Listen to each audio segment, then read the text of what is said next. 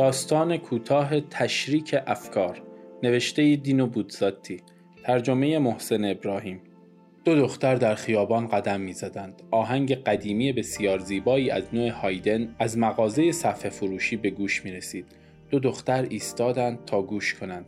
کمی بعد یکی از آنها گفت خب تو چی میگی؟ دوستش لحظه ای درباره آن فکر کرد. منو یاد یه گربه میندازه. یه گربه؟ یه گربه. یه بچه گربه. ولی شاید یه بچه گربه نبود. درست یه گربه بزرگ بود. چرا یه گربه؟ یه روز که از خونه بیرون می اومدم درست سر نبش برخوردم بهش. چه چیز خاصی داشت؟ درست پایین پیاده رو بود به پهلو دراز کشیده بود. یه کم مچاله هیچ وقت گربه ای به این دراز کشیدگی ندیده بودم. ادبیات حتما ماشین بهش زده بود. مرده بود؟ مرده که چیزی نیست. یک حالتی داشت که نمی‌دونم نمی‌تونم توضیح بدم.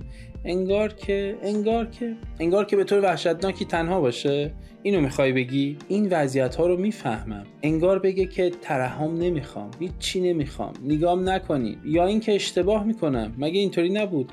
آره آره انگار که انگار که با دلتنگی مرده باشه و هیچ کس حتی لایق نباشه که نزدیک بشه و نگاه کنه. مگه اینطوری نبود؟ و خیلی دور باشه. غریبه و به طور عجیبی مغرور. مگه اینطوری نبود؟ خدای من پس تو هم دیدیش؟ متفکرانه گفت آره آفتاب بود. یادم اون پیرهن قرمز قشنگم و برای اولین بار پوشیده بودم. یک روز چهارشنبه بود. برای ارتباط با ما ID صوفی underline couple را در اینستاگرام جستجو کنید.